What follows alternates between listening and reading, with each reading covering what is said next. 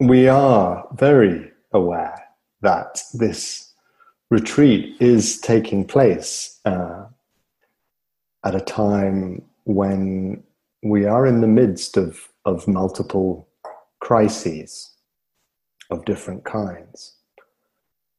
The COVID and health crisis that surely is affecting all of us. The economic impact of that may well be affecting many of us. The crises that we're facing at this time as we become more aware of the deep systemic and structural racism in many of our societies and our cultures. And of course, holding all the crises of the climate and of extinction. Those living in the UK may have seen Sir David Attenborough's graphic warnings last evening on the television about the extinction crisis that we're facing. And maybe there's also the crisis that comes from living in political and economic systems that don't currently seem well oriented to addressing all of these other crises in a way that truly serves the common good.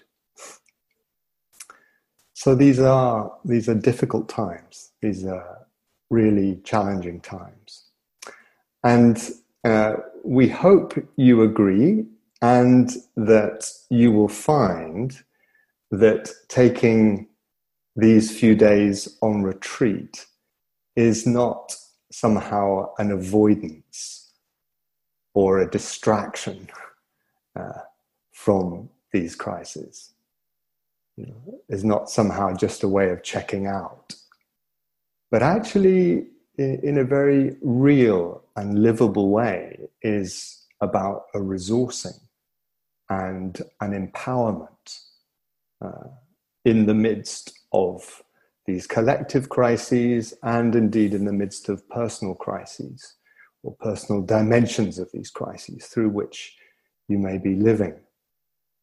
In a very real way, this is a practice that orients us to meeting the difficulties of life in a way that is more informed by awareness and wisdom and ethics and compassion, rather than just getting lost in personal and collective reactions of panic and anxiety and fear and blame and denial and dissociation. And in this way, this practice, as the Buddha said, is protective. It's protective of our well-being, and it's protective of the well-being of all those with whom we interact. My guess is that many of us know this really deeply in our own experience, that this practice is supportive of taking care of ourselves and others, and supportive of discerning and having the courage and the resource to make the necessary changes to how we live in a way that responds rather than just react. Each of the crises that I've mentioned, requires a response from us, as we will be reflecting over these days. And this practice is about resourcing us with the sense of groundedness, the sense of clarity, the clearer seeing, the more available heart and compassion that means we can make changes to how we live. I'm always very conscious of Joanna Macy's words, echoing many others, or echoed by many others, that business as usual is no longer an ethical option in these times. And in a certain way, that was the message of the Buddha, you know, that just going with the roll of our habits, collective and individual, is not an ethical option. We need to be willing to make changes and review and refresh and reorient. So, you know, it's our hope that, these days of retreat can really support each one of us in doing this to the extent that feels available to us, the extent that feels possible to us.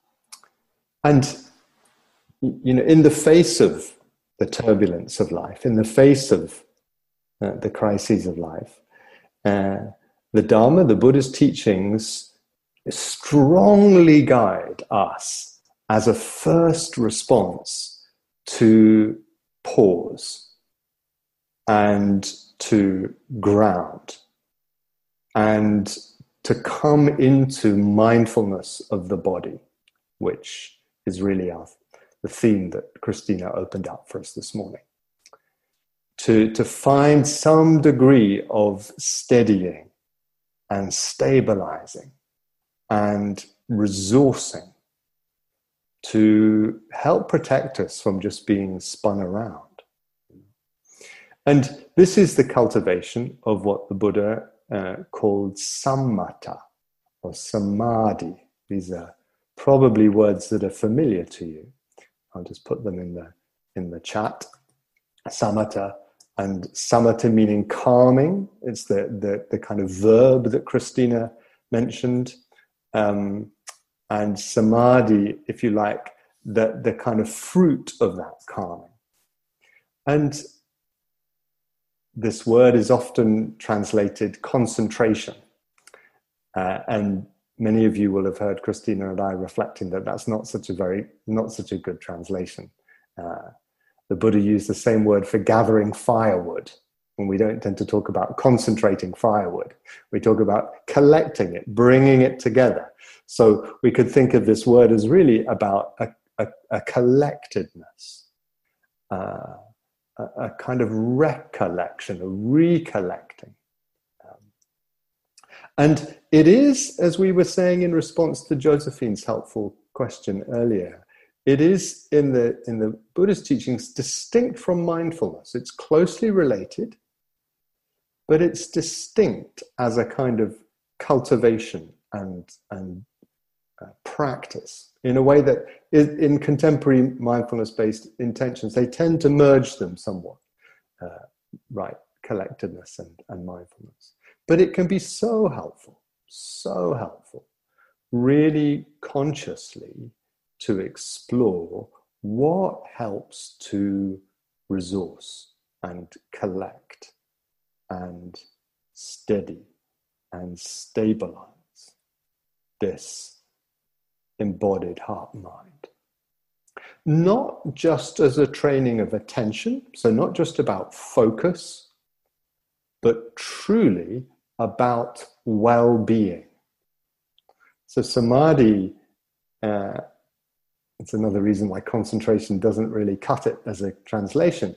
It's very much about cultivating a sense of well-being, of ease, of a kind of calming and steadying and nourishing and soothing and unifying or cohering, healing, we could also say, as part of samadhi. I learned recently that the Buddha also used the word to describe processes of peacemaking in village disputes and community disputes. So a sense of kind of harmonizing and peacemaking inwardly in the embodied heart-mind. All of this is really the indispensable first step of practice. Really certainly of meditative practice. It's really the indispensable first step. And I'd like this evening just to offer some reflections around perhaps three themes that are integral to the practice of samadhi. I think that some of you have heard me speak about these themes before. They're the themes of grounding, of enjoying, and of spacious allowing. So grounding, enjoying, and spacious allowing. And if you have heard me reflect on these before, maybe this is a chance for just kind of deepening in your cultivation of these, as I'm seeking to do as I speak. There are a few Western nervous systems that couldn't do with more of each of these, and so they are truly a lifetime's practice. And so this theme of grounding, some of you will know the story of the Buddha, or the Buddha to be, on the night of his awakening, when faced with the storms of Mara. So Mara, the embodiment, the personification of distraction and obstruction and confusion. And when faced with those storms, the Buddha touched the earth. You'll have seen perhaps Buddha Rupas, certainly the one at Gaya House. Many other Buddha Rupas have the Buddha with this gesture, one hand touching the ground. And this is a rich symbolic gesture, but one, I think, that can really remind us of our primary relationship, which is with the earth. And as we've been guided today by Christina, Ramiro, and Nicole, just to give attention, to really receive and appreciate those sensations of contact with ground. The ground of the floor under our feet, the ground of what we're sitting on, lying on. There's something kind of unconditional about this support. It's not something we have to earn. We just have to remember. There's a kind of there-ness and availability of the sensations of grounding that can be such a source of sanity and steadying in the midst of the difficulties of life. Ajahn Suchito, one of the great teachers of the Thai forest tradition currently, he likes to say, the safe direction is downwards. Safe direction is downwards, not as an ideology, not as the only direction is downwards, but like the first direction is downwards, as a kind of resourcing and rooting out of which we can then rise up to relate. Rather like trees, it's the depth of the downness of tree roots that supports the upness and openness and the reach of the branches. And the Buddha had this very close relationship with trees. Most of the major events of his life took place under trees. Trees have so much to teach us about the wisdom of grounding and living, or as Christina put it earlier today, earthing, really earthing as a support for our relating. And it's interesting, isn't it, just how language reflects this. We talk about slowing down, settling down, calming down, as opposed to speeding up or uptight, or getting very uppity, And perhaps you've already discovered today the blessings of slowing down, the blessings of really letting yourself move a little bit more slowly through your life and feel your contact with the ground. Feel your contact with the ground. You know, this is one of the great blessings of walking meditation, just that it can really help us embody that sense of connection with ground. Because without it, we are just sped up and spun round, aren't we? You know, I certainly recognize just how at times over the last few months with, you know, anxious news, a sense of collective stress, panic, it's just been so easy just to be primarily up, you know, and to feel how the nervous system and the body get charged and recharged. You know, every time one listens to the news or has another anxious phone call, it's like the system just keeps getting activated and activated, and it doesn't have anywhere to go. You know? And so, of course, it affects our mental life. Of course, it affects our sleep. Of course, it shortens our tempers. You know? And the wisdom of really learning to replug our nervous system back into the earth. Replug our nervous system back into the earth's kind of slower nervous system. And although in the Satipatthana Sutta the instructions on breathing come first, in the version we have, many scholars think actually in the original teaching it was postures that came first. And the postures really, you know, remind us of our basic relationship with ground. Sitting, standing, walking, lying down.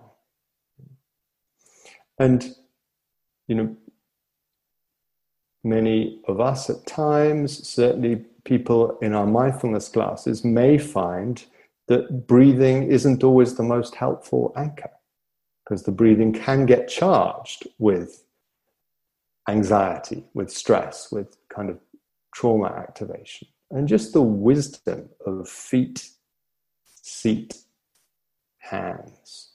You know, feet, seat, hands. Just whether choosing one of those anchors at times or moving the attention slowly between those three, they can really support this sense of re-regulating, rebalancing the nervous system and the heart.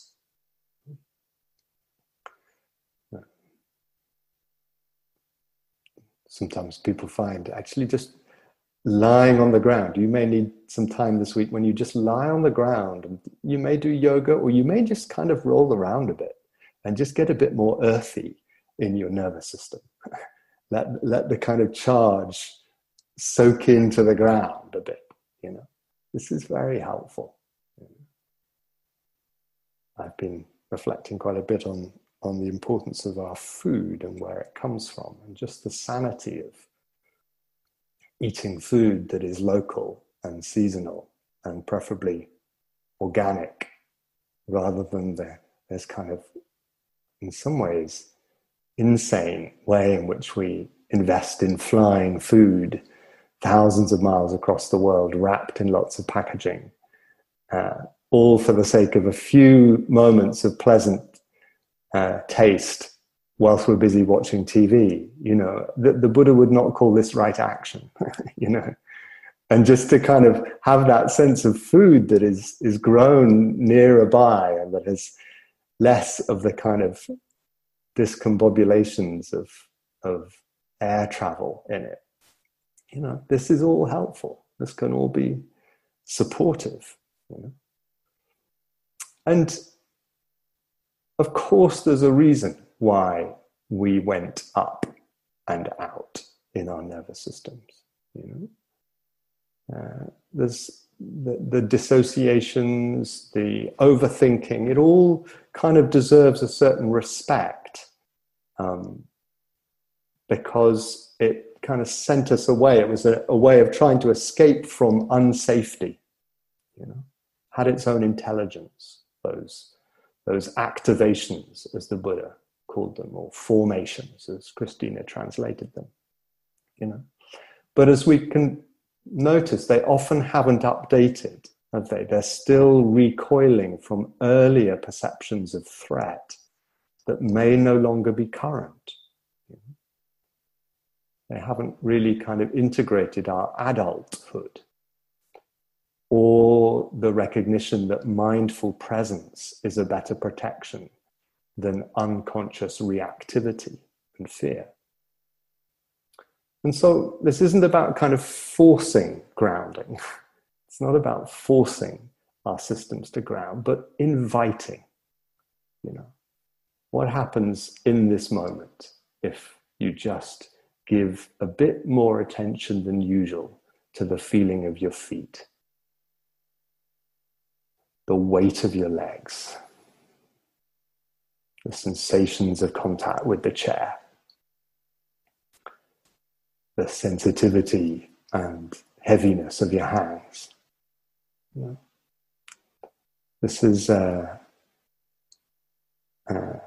just a cultivation of what the Buddha in the Satipatthana Sutta calls the earth element. And we can feel just how steadying this can be. If we did nothing else but grounding over the next few days, that probably would be time very well spent, you know. So if in doubt at any stage, just know that that kind of grounding practice is good investment, good practice. Yeah.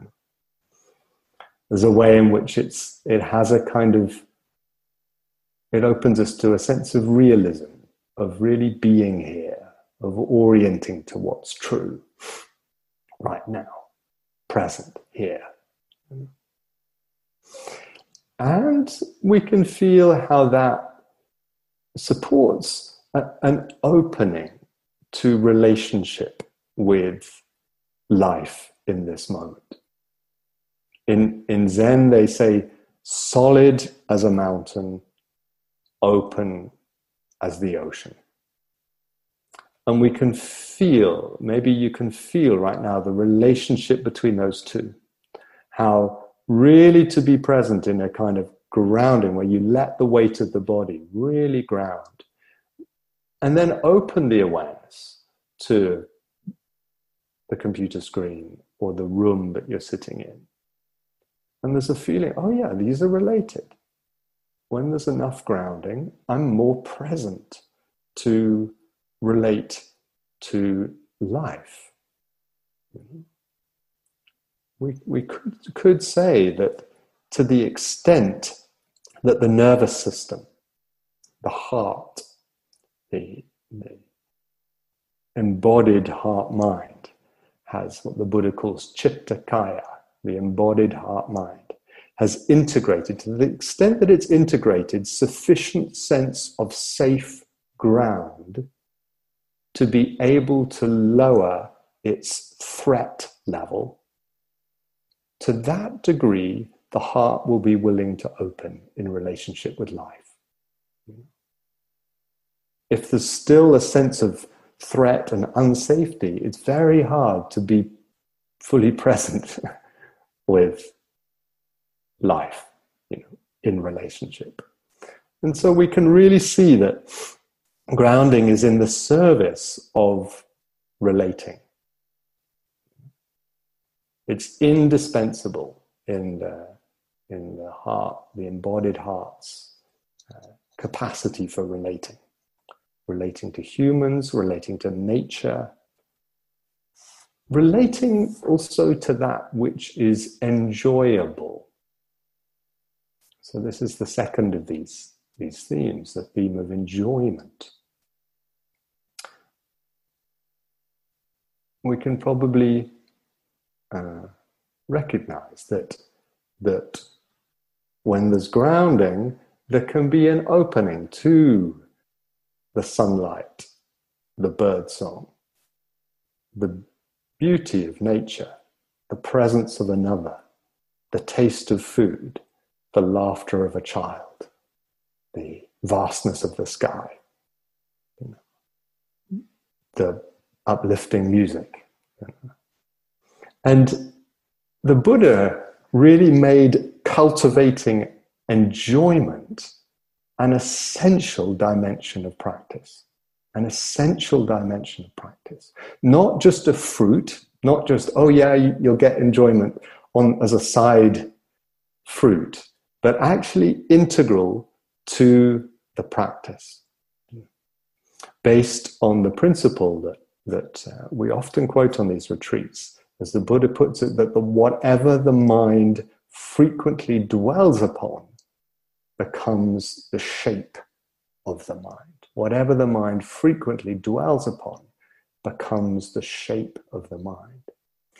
And so, deliberately dwelling upon, deliberately looking for, and making much of that which is enjoyable.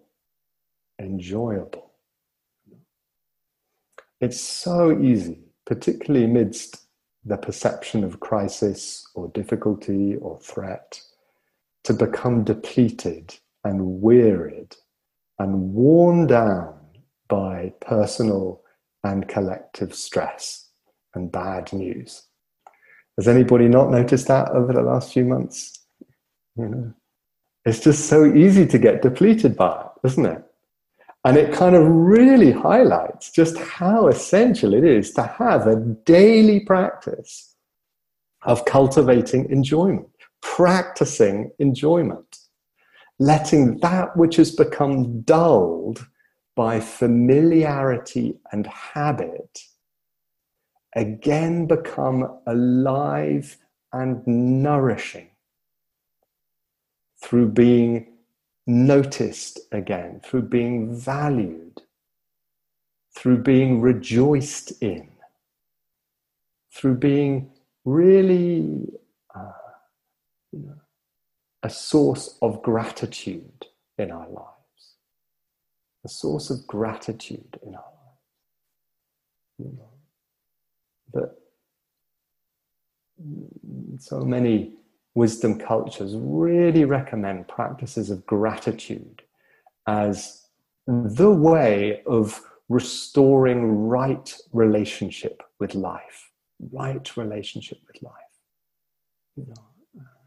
Midst difficult times, midst loss, midst fear, it's so easy to lose a sense of kind of life's blessing.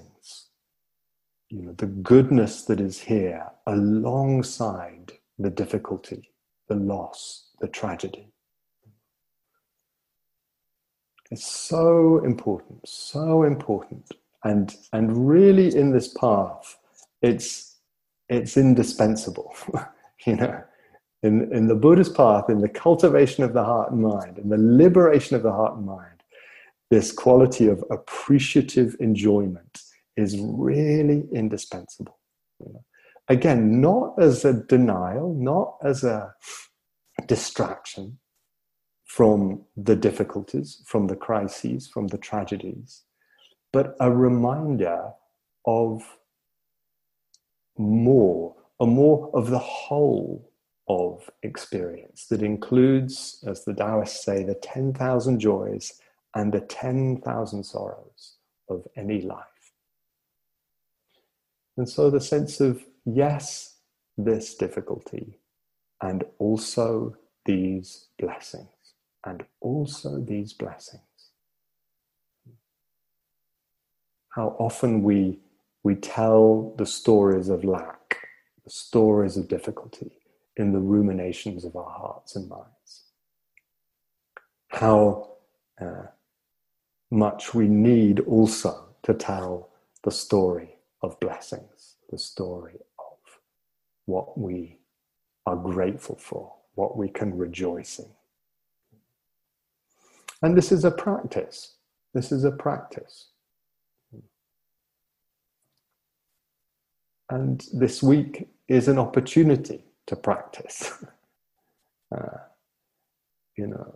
Is there beauty around you? Are there blessings around you for which you can renew your appreciation this week? you know, blessings that may have become dulled through familiarity and habit, that could be perceived afresh, could be appreciated afresh, could become sources of nourishment and resourcing and enlarging of the capacity of your heart.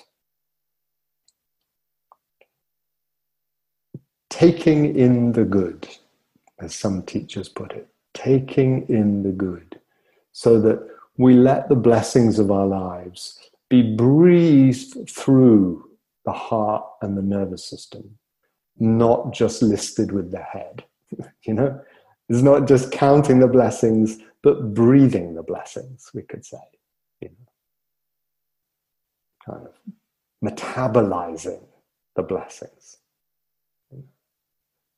And really letting them nourish you. Again, if you did nothing else this week but that practice, that would be time so well spent, so well spent. You know, can have such a powerful effect on our lives, and is such a necessary antidote to a culture and an economic system that teaches dissatisfaction. You know, every advertisement we've ever seen is basically giving the message, you know, your life is inadequate as it is until you get this washing powder or, you know, sports kit or whatever it is, you know. And so we get indoctrinated by the ideology of insufficiency and lack. We get programmed to that. And there's something radically countercultural about a practice of gratitude and appreciation and breathing of the blessings of our lives. It's very, very necessary. You know, it helps also to guard against the kind of behaviors of consumerism that are causing so much harm in our world. So enjoyment, yes, as a practice throughout the moments of the day, over these days, including the moments of what we might call formal practice. And so, what is it really to bring the intention of gentle enjoyment right into the midst, into the heart of our meditative practice? So easily we bring the unconscious intention of trying to get it right, trying to do it right. Yeah. Do you recognize that one?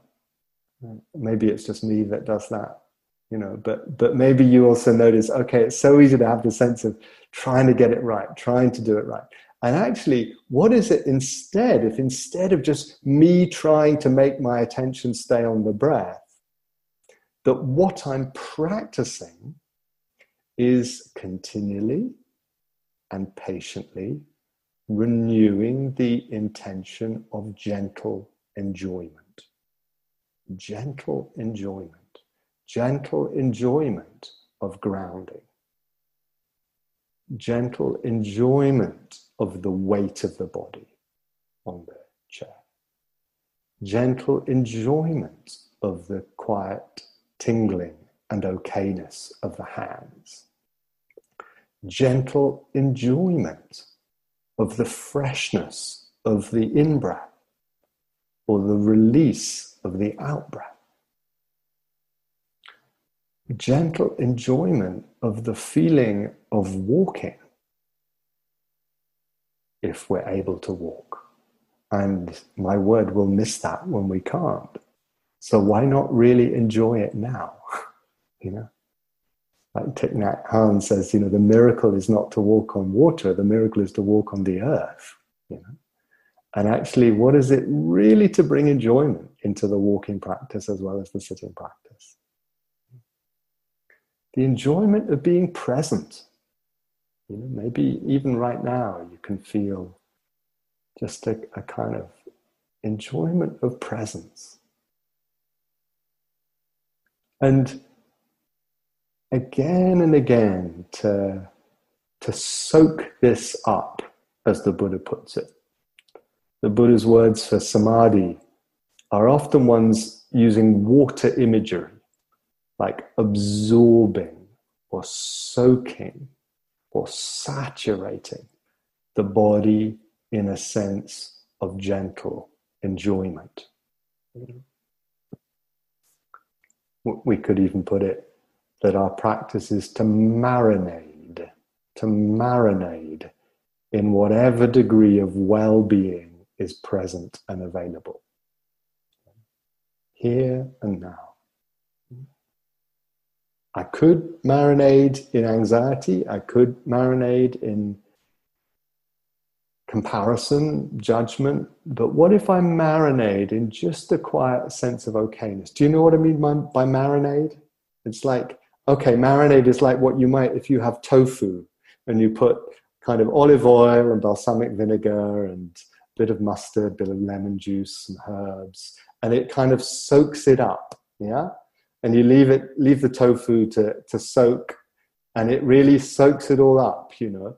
And the Buddha uses this word soak and suffuse to describe how in the cultivation of samadhi we can marinate the embodied heart-mind. We can soak it in a sense of gentle enjoyment. A gentle enjoyment that doesn't require us to get rid of discomfort, either in the body or in the mind. It's so easy for the attention, just when there's discomfort around, just to glue on to the discomfort and fixate on it. And yes, as mindfulness practitioners, we know the importance of turning towards the difficult, but an equally important part of practice is learning how not to give so much attention to what is difficult, in the service of cultivating a sense of resource and well-being and enjoyment of the present moment, enjoyment of the okayness that we feel. Because that is, as the Buddha really described, that is actually so important to support our turning towards difficulty. So important to build the heart's capacity, to enlarge the heart, as the Buddha described it. Enlarge the heart to be able to hold difficulty within a larger context. And so learning to stay in contact with what grounds and resources and steadies us in the presence of what challenges and activates us. This is a really key part of practice in our times, learning to stay in contact with what resources in the presence of what challenges, you know.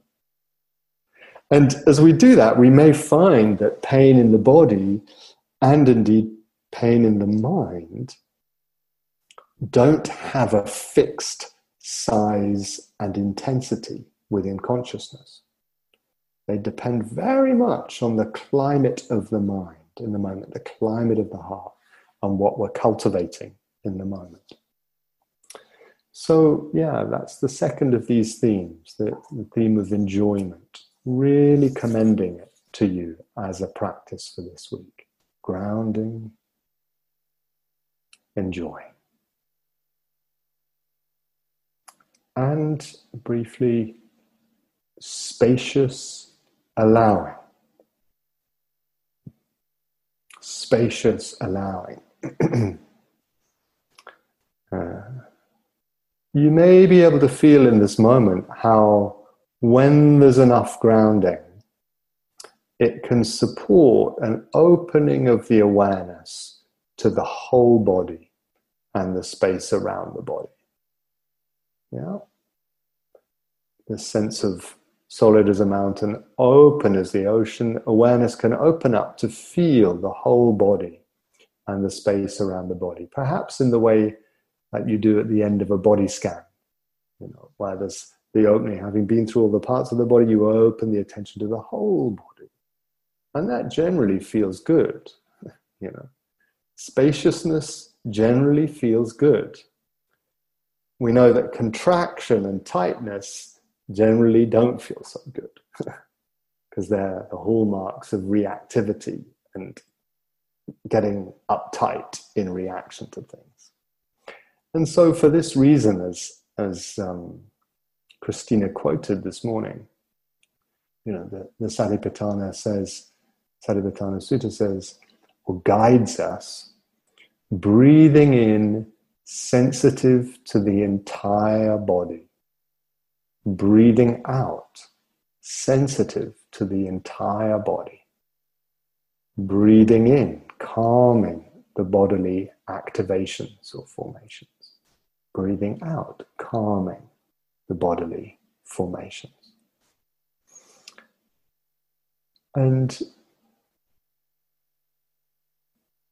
the sense we get from the Buddha's teachings are that whole body awareness was integral to his practice.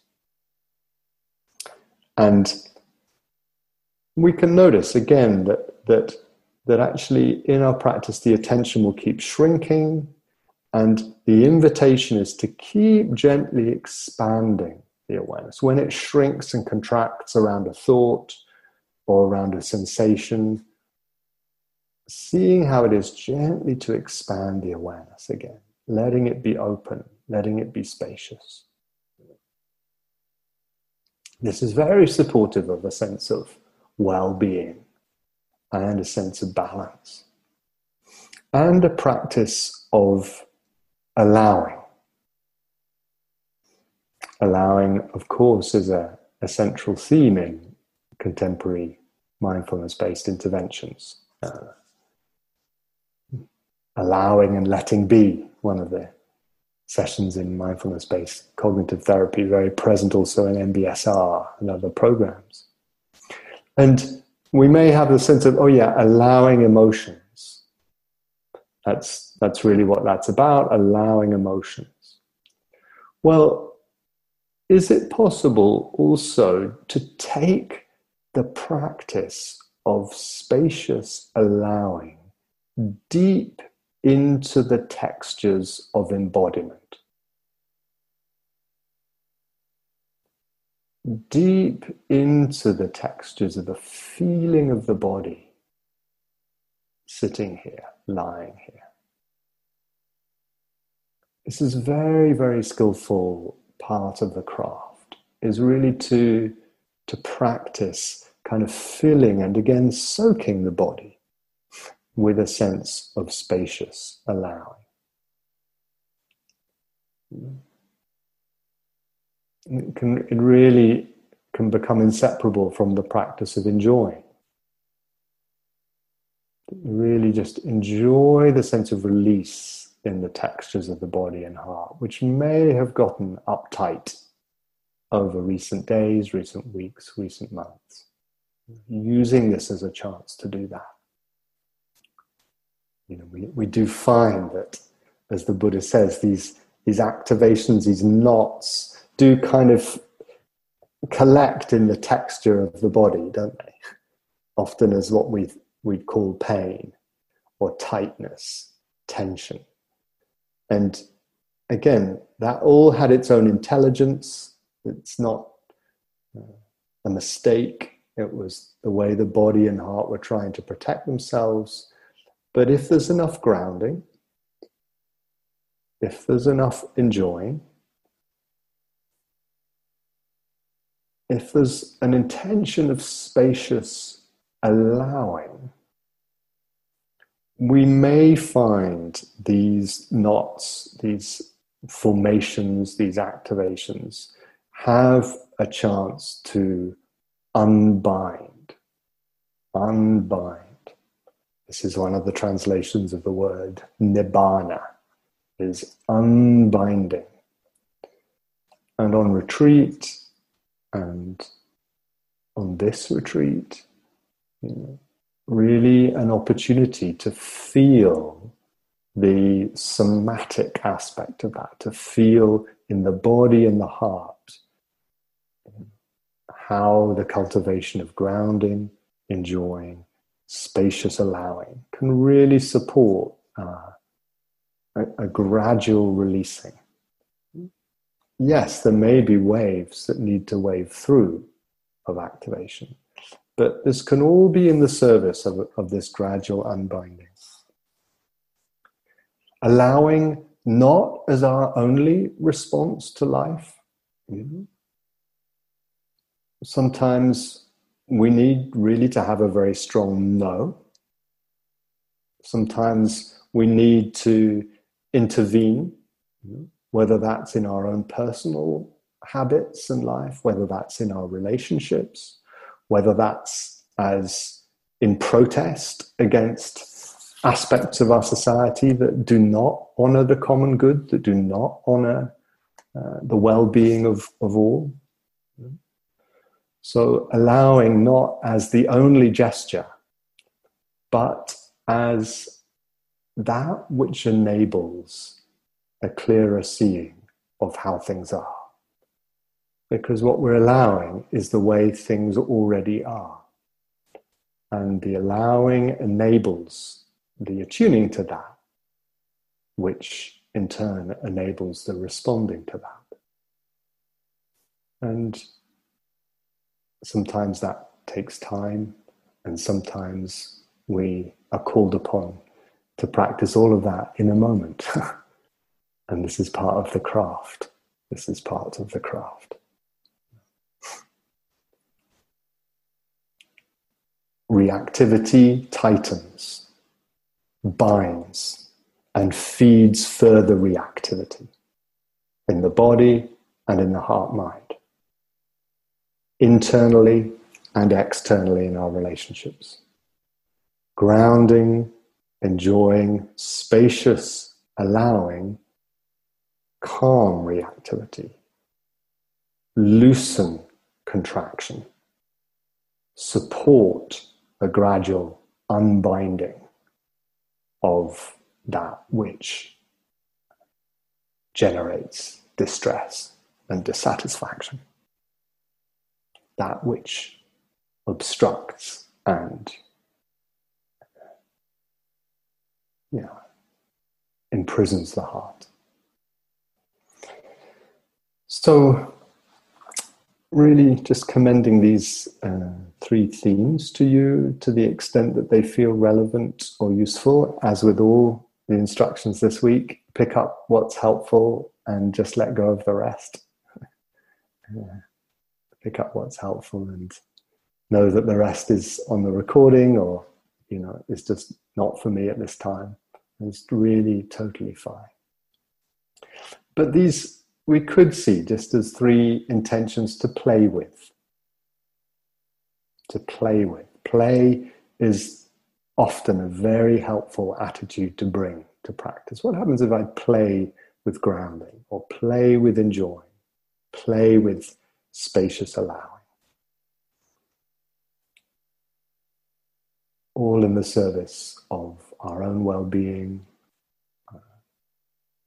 the well-being of those with whom we relate in our homes and in our workplaces, in our communities. And in that way, in the service of the well-being of our world and our worlds at this particular challenging time.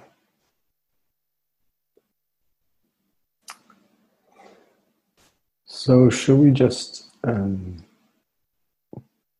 take a moment? You may want to pick up one of those themes just for a moment or two of quiet, and then I'll ring a bell.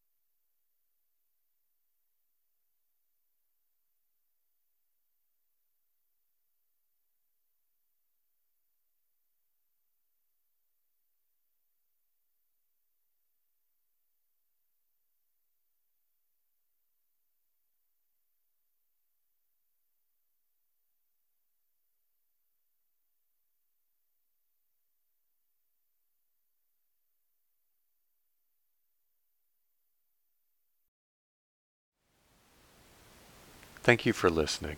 To learn how you can support the teachers and Dharma Seed, please visit dharmaseed.org/donate.